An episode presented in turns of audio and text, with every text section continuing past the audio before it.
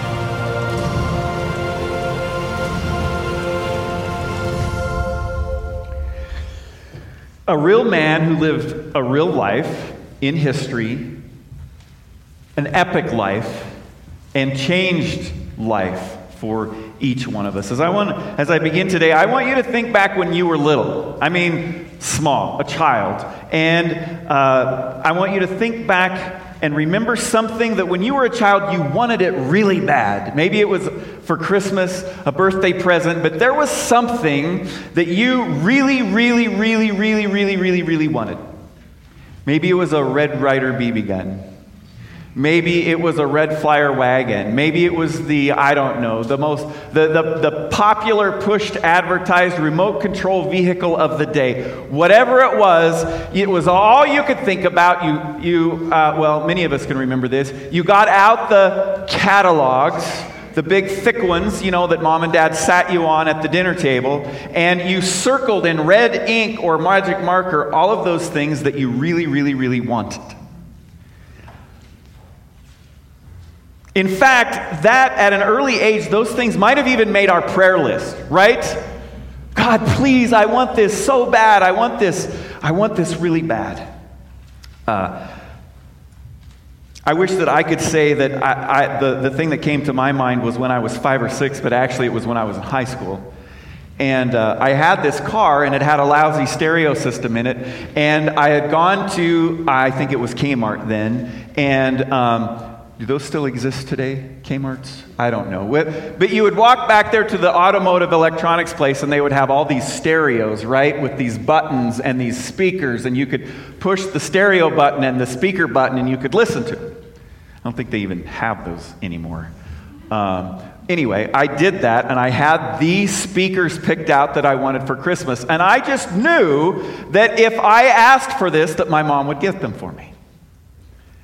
That's all I could think about. I couldn't wait till Christmas morning or afternoon when I could take the box and open it. And, and there, uh, you know, Christmas morning after Santa Claus came, there was a box that was the right size for speakers. And when I opened it, I was really disappointed. It was not speakers. I could not believe it. What was it? I don't even remember. Obviously, it wasn't what I wanted. Proof that my mother didn't love me. No, I, that's totally not true. But as I've grown older, I have come to realize that though I'm getting older in age, there are still things in my life that I desperately want. Sometimes they're, they're good things, like health of a friend or something. Sometimes they're, they're just pretty selfish things that, that I really, really want. And I'm, I'm guessing, I'm just going to throw this out there, that, that in a group this size, that there are many others who have experienced that very same thing in their life. In fact, I think if we're honest with ourselves, we would all have to admit that that happens in our life. Now, next, I want to, with the group that we have today, I want us to think about where we are spiritually. Okay, some of you spiritually have it together. I mean, you're, you're, you're doing your 30 minute quiet time and prayer time every morning, and uh, you, you're really feeling close with, with your, your Lord and Savior. There is no question that you uh, trust Him implicitly for everything in your life. Um, there are others who have said yes to Jesus, and, and you're just trying to put one foot in front of the other and, and trying to figure out what that really means. Uh, I've surrendered my life to Jesus, but what does that mean on a daily basis? How, how does He want me to live? What is, what is true and what isn't? And what is just old wise tales or whatever? And then there are others, I'm sure, who you, you're not even sure that if you believe God even exists, and you're, you're still just kind of checking things out. Maybe that's you here today. Maybe you're here because you have a relative who is graduating, and, and that's you. You just, you're like, oh, I'm there with the family, and uh, I don't really think it, it's true. But, but I'm, I'm here and I'm willing to listen. I'm willing to investigate this uh, uh, further. Well, here's the thing I don't think it really matters where we are spiritually when it comes to deep needs and wants. All of us have something that we want real bad. The people around you, right now, in that very row, even though they might be six feet apart from you, three chairs, or crammed five family members into four seats.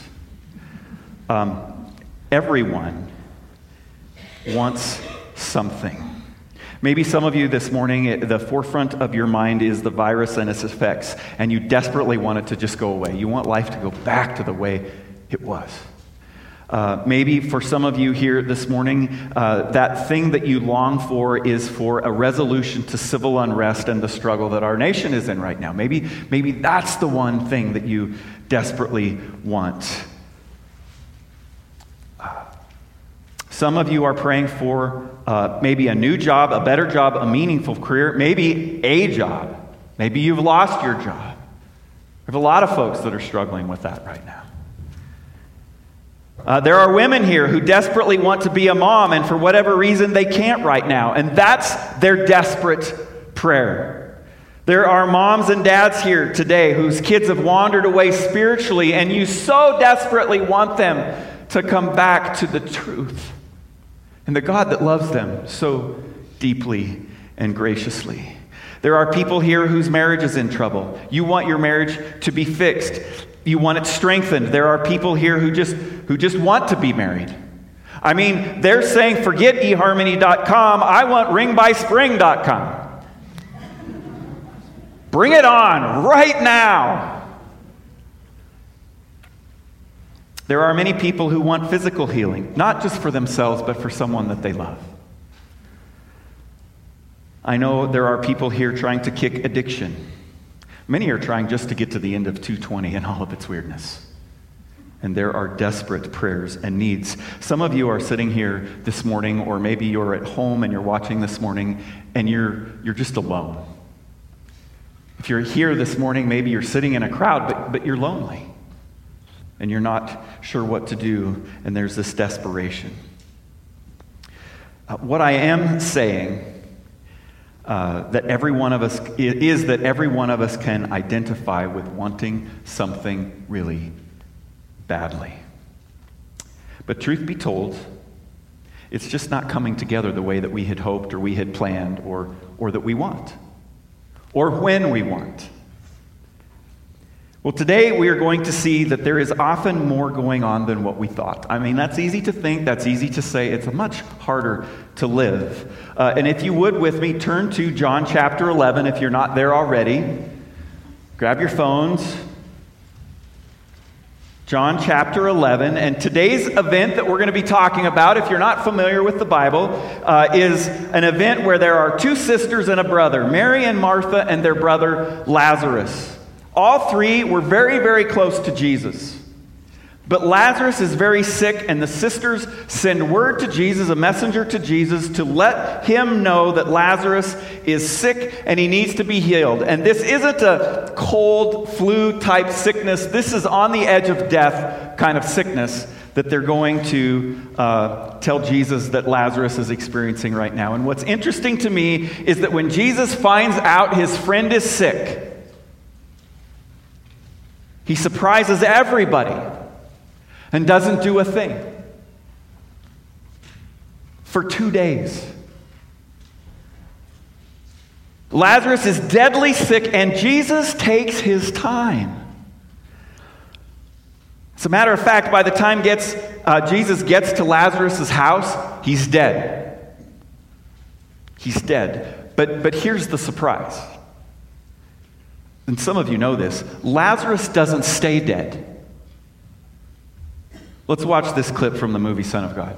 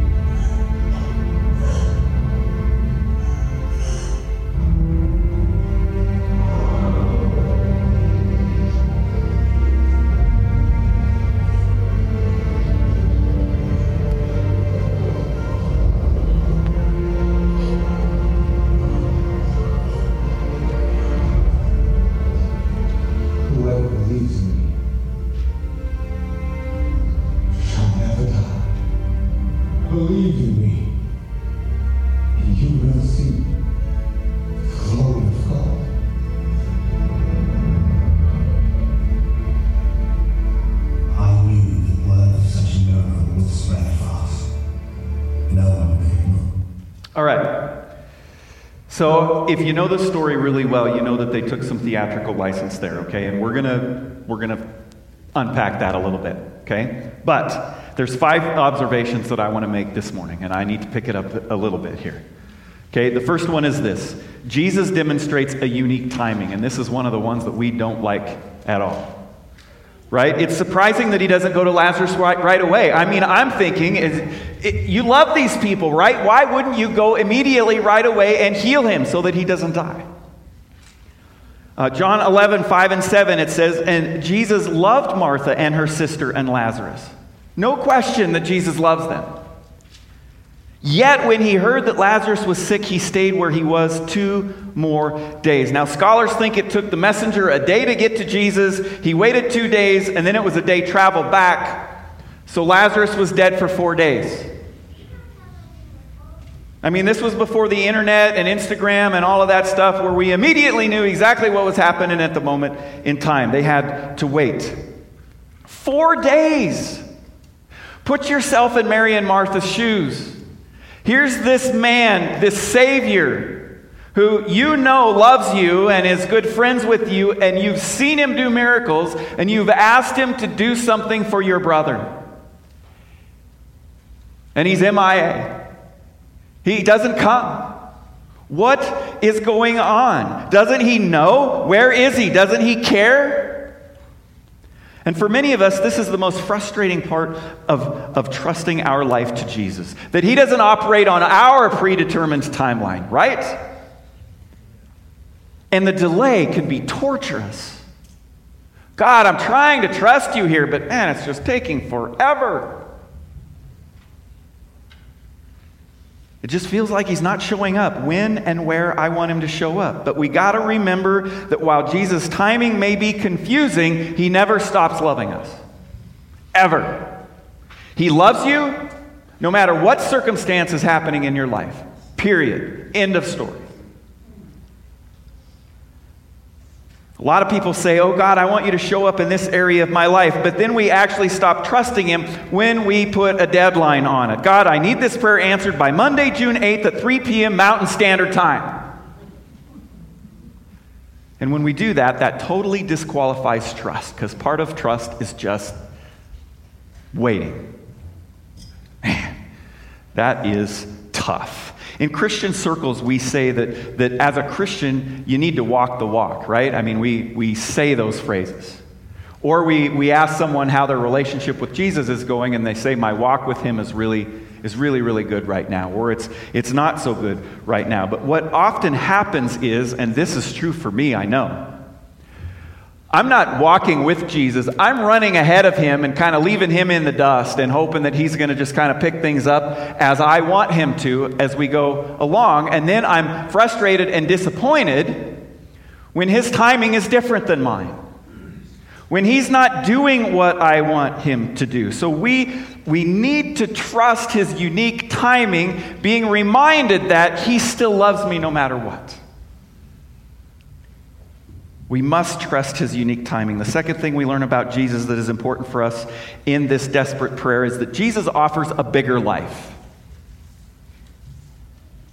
Like Jesus' timing, this is hard for us to grasp as well. He, he knows Martha's prayer is big to her.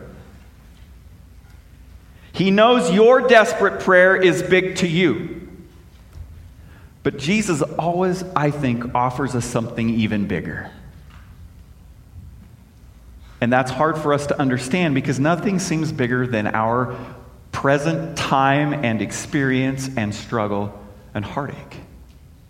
Look at verse 20. When Martha heard that Jesus was coming, so Lazarus is already dead, it's been two days, and now Jesus is making the travel there, she went out to meet him.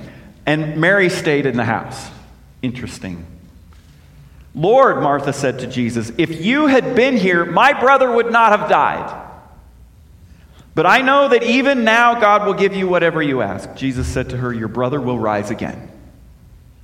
And Martha's reply to that was a Sunday school pat answer, one that she probably learned in synagogue. She says, I know he will rise again in the resurrection of the last day.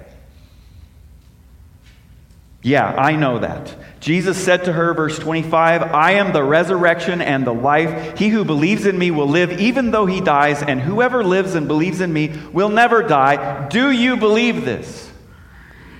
And Martha, I mean, Martha shows courage here, right? Martha voices to Jesus those things which we think inside sometimes, this frustration with, with Jesus. If you'd have just been here on time, this, had, this wouldn't have happened.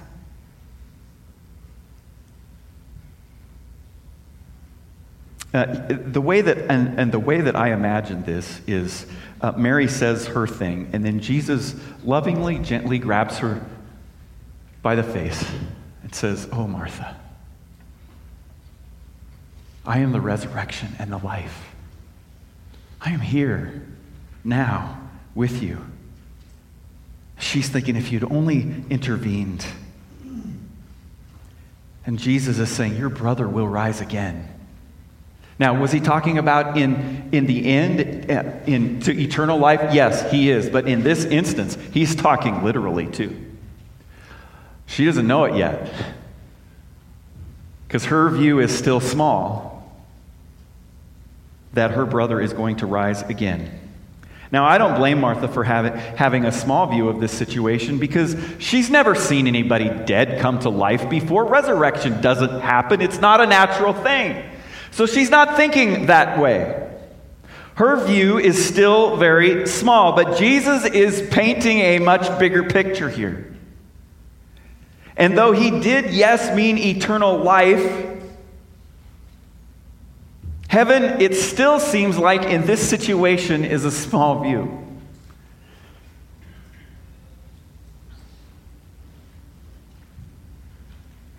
For much of my life, I have had this limited view.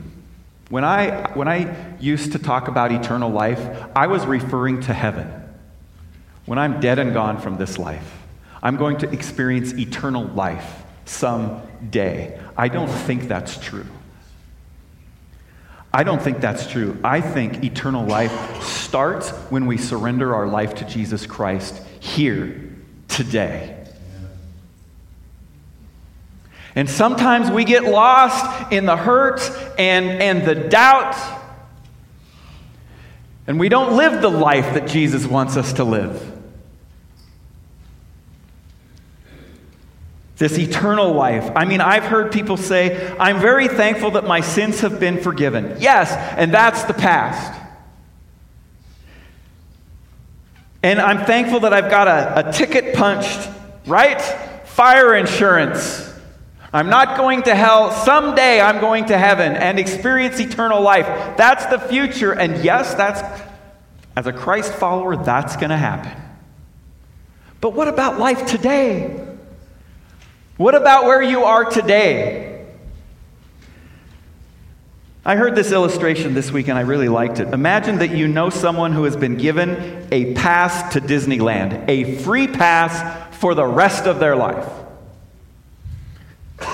Okay? Free entrance, and that person goes to Disneyland a lot. They use this pass constantly. But when they go to Disneyland, they just stay in the entrance of the park. You know, you get past the gates where you pay, and then there's sort of like this introductory place. I mean, technically, they're in the park, but they can see the back of the railroad deal. It's starting to get exciting. Goofy and Mickey come out, and there's food to eat there. They are there. They are in Disneyland, but they're not experiencing the whole kingdom. I mean, are you with me? If you knew somebody like that, would you say to them, wouldn't you say to them, Look, you, go inside, experience Disneyland in its fullness? I mean, if you did that with your children, kids, we're going to go to Disneyland. And all you did was, and they're little, not, enough, not old enough to know better or to figure it out, and, and, and you only hang out in the entrance. And then later in life, they realize what you did as a parent Wait, we we were there. There's this whole new kingdom right under the bridge. Joy, adventure, fun. There's so much more there, but they're not experiencing it because, because they think that it's something future, even though they're right there. Sometimes that's us. We aren't experiencing the kingdom. The kingdom of God is not just when we die, the kingdom of God is the here and now. I mean, think about it. Loretta, do you believe that? Todd, uh, do you believe that the kingdom is now or that it's just some future thing? Betsy, yes? Victoria, I know you're watching. Patrick, maybe Taylor too. What do you think? The kingdom is now. So, what does that look like? What does that look like? A prayer that I pray often goes like this Father, help me to get a sense of your presence with me here, right now, no matter what circumstance my life is in. Right now. Help me to live in your presence here and now today. Help me to rely on your power today, not just some power that might influence my life in the future or that I get to experience, but right here, right now, today. It's entering our lives every day, consciously living in the power of Jesus Christ, which He has offered us through the power of the Holy Spirit. Every day. It's relying on Him and His power to guide and strengthen, encourage, and bless us. Here's a verse that I often point out at Easter time Ephesians 1 19 and 20. Paul says this I pray that you will begin to understand, which is what I hope we're, we're doing today, the incredible greatness of His power for us who believe Him, Him, His, Jesus. This is the same mighty power that raised Christ from the dead. That same resurrection power that raised Jesus to life is available to you and me today, in this life, not just one day in heaven. And that is the same power that rose Jesus from the dead, is the same power that rose Lazarus from the dead, is the same power that created this planet. Man, I don't know if you guys, I, you're thinking I'm not going to the sunrise service because it's the longest day of the year, June 21st. The sun's going to come up at 5 like 5:20, 22. I was up at 5 this morning and when the sun came up and the moon was there, oh wow, it was beautiful.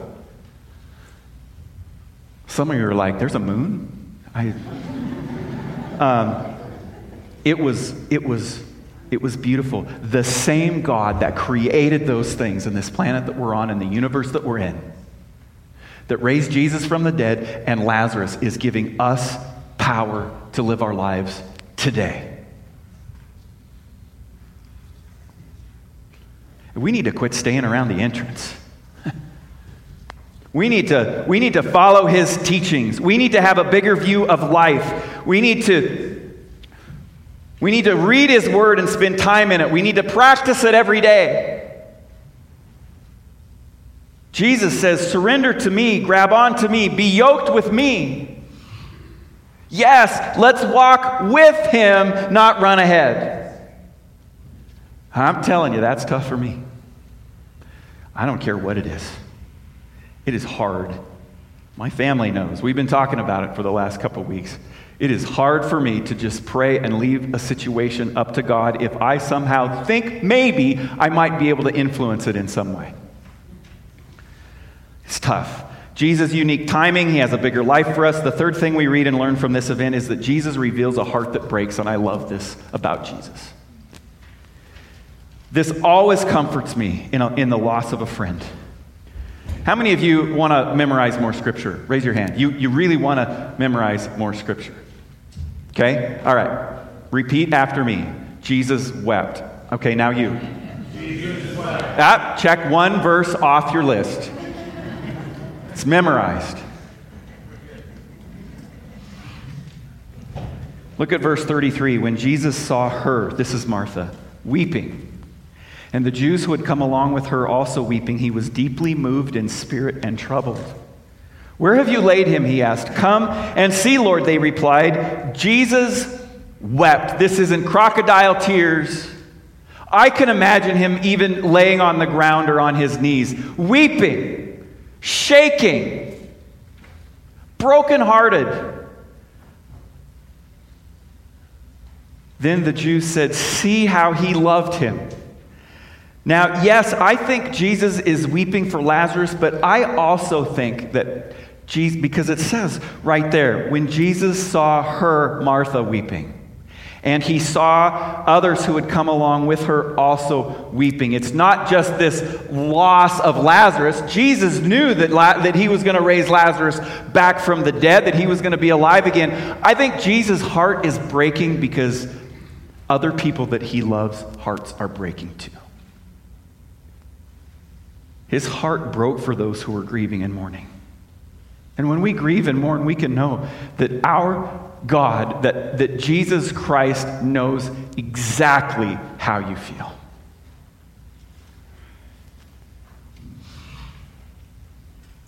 For some of you, your desperate prayer is not being answered the way you want it, and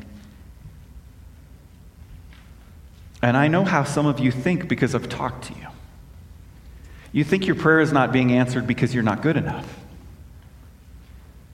Or you have this view of God similar to Matthew, as we saw last weekend, that, that God looks at you and he's keeping track of all of your sins that you've ever committed.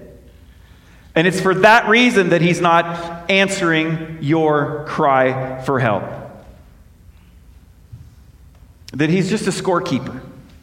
And we're always on the losing end. That's not true. Uh, I just, really quick, last week, our four observations were this Jesus sees me as I am. Jesus loves me as I am.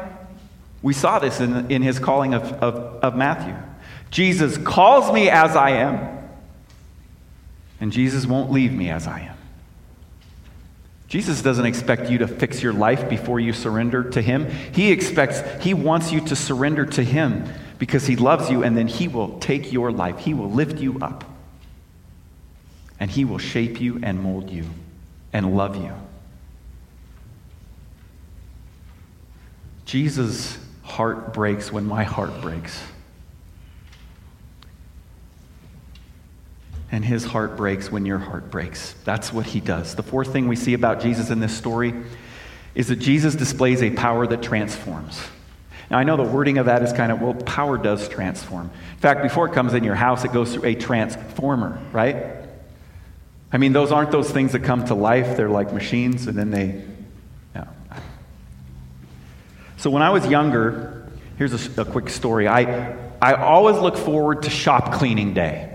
You're like, well, really? Shop cleaning day? Yes, shop cleaning the day. What shop cleaning day was the day that we drug out all of the old seed bags and, and stuff in the shop that, that we had just kind of left there, and we piled them all up either in a big pile, depending on how much stuff we had, or the burn barrel in the middle of the yard. And once we got all of the trash collected and stuff, and we're getting ready to light the fire, oh, we wouldn't light the fire right away. We would go straight to the aerosol can shelves. And we would pick every can up and shake it. And if we thought it was empty enough that we could get away with throwing it in the fire, we threw it in the fire. Right? Then we would light the fire and we would just stand back. You know, it could be five minutes, it could be 10 minutes, it could be 20 minutes, but we would always wait. And then, boom! One of the cans would go off. How many did we put in there? Oh, I don't remember. Another, another uh, fun, exciting, sort of powerful thing we did was now, ether was our favorite aerosol can of choice. Those really went up with a bang.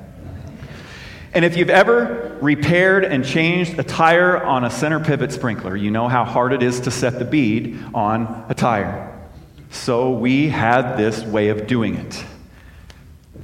We had the chuck that would hook on the thing and it would just blow air. And then we would spray ether in the tire, spray a little bit on the outside, and stand back and try and throw matches into it. And when it hit that, it would go boom! Expand the tire, the bead would set, and then, you know, we would go on with our day.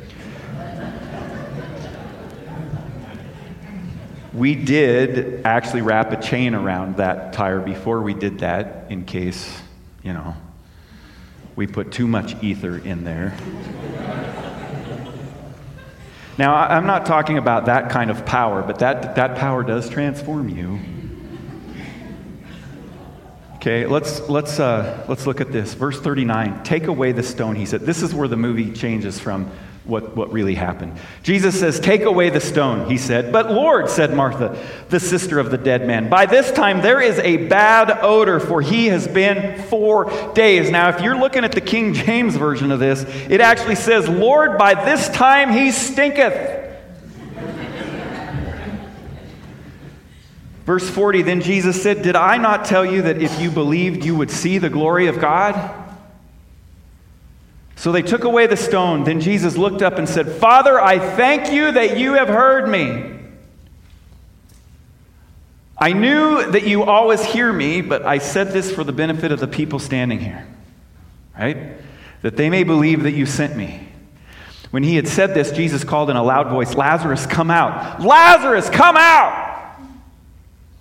The dead man came out, his hands and feet wrapped with strips of linen and cloth around his face. Jesus said to them, Take off the grave clothes and let him go. Try to imagine what happened between the time Jesus called, Lazarus, come out! Because you know he wasn't standing at the door waiting to come out, right? There is a period of time when Jesus says, Lazarus, come out, before he gets up off of the place where they had laid him. His, I mean, he's wrapped up. So I don't know if he's doing this or how he's getting out, but it would take him a little bit of time. What do you think the people were thinking in that moment? Oh, what? Really? Come on, Jesus. The guy is dead. He's been dead for four hours. Whatever. I'm sorry, four days. What did I say? Hours? Whoa, big difference. I'm not a doctor, but no, you're right. They were sure he was dead. I mean, did anybody believe? Did people doubt? Were some mocking maybe what was going on? And all of a sudden, boom, there's this big surprise. And Lazarus comes out.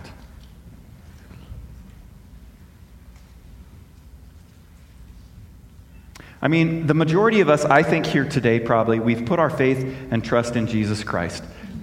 We have power in our life. That's, that's not the question. The question is this Do you believe enough to trust Him with everything in your life? With your future spouse, with your future roommates, with your future career, to help you find a job. I mean, I, the moment that Lazarus walked out, did Jesus look over to Mary, not with a condemning smile, but with a, an I love you smile? To say, Martha, I know you've been praying for this. I know this is desperate, and I know you, that I didn't meet your timing demands, but surprise. It's hard. I, I'm, as I've already said, I, I like to invoke my little K, Kingdom of David, and try to run things in my own life. And when I do that, that's when I'm in the entrance of Disneyland, and I'm not really experiencing it. When it comes to our desperate prayers, are we putting our trust in the power of Jesus or, or are we just saying that and really putting our trust in ourselves? It's a good question to ask and to answer. There's a fifth thing that we learn, and it's a beautiful one. Jesus calls the community to help. I mean, I don't want to read too much into this, but I do think that it is notable. Jesus always, always engages the community.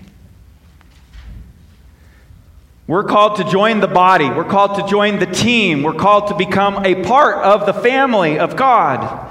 And I think we have seen over these past weeks and months how important it is to physically be together as the body of Christ. Verse 44 the dead man came out, no longer dead his hands and feet wrapped with strips of linen and cloth around his face. Jesus said to them, Take off the grave clothes and let him go. Them. Help him. He needs help. Jesus told the friends and family, he, he invited the community to help. I mean, this was Jesus' miracle. If I did that miracle, I would have been the one that wanted to finish off this thing, this to do the reveal. to unwind him. I believe that every follower of Jesus Christ needs to have people in their life who are saying, I'm with you. I'm praying with you. Let me help you. Let me hold you up. Or as we cry out to God, I need help. Mother, father, son, daughter, wife, husband.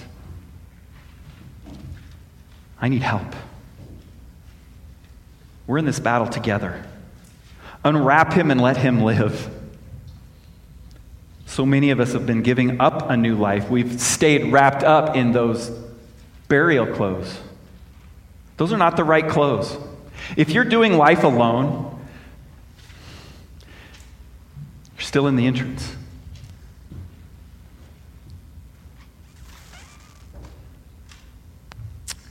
I started the message today asking you about your deepest longing, your deepest prayer. And while I can't promise you that God will answer your prayer the way that you want Him to answer your prayer, I can promise you from my experience and from the stories of many people and that we're seeing right here that Jesus, Jesus may surprise you. He may surprise you, but He will never disappoint you. And as I close and we begin to move to the communion table and the worship team comes up, I want to continue, I want to encourage all of us to, to take our eyes off of the storm, off of ourselves, and put them firmly and squarely on Jesus Christ.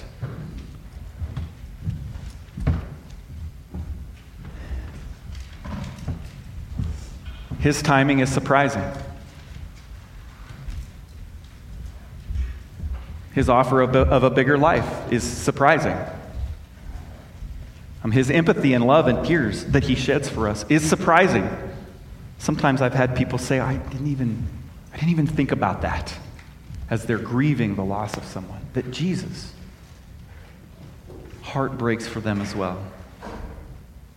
His power gives us access to life today is surprising. His plans to use other people to come into our life and help us live is surprising. Jesus said, I am the resurrection and the life. And my prayer for all of us is that we trust Him as that resurrection and life, that we focus on Him, and that we walk with Him, not run out ahead. Now, this is the first time since March that we've celebrated communion together physically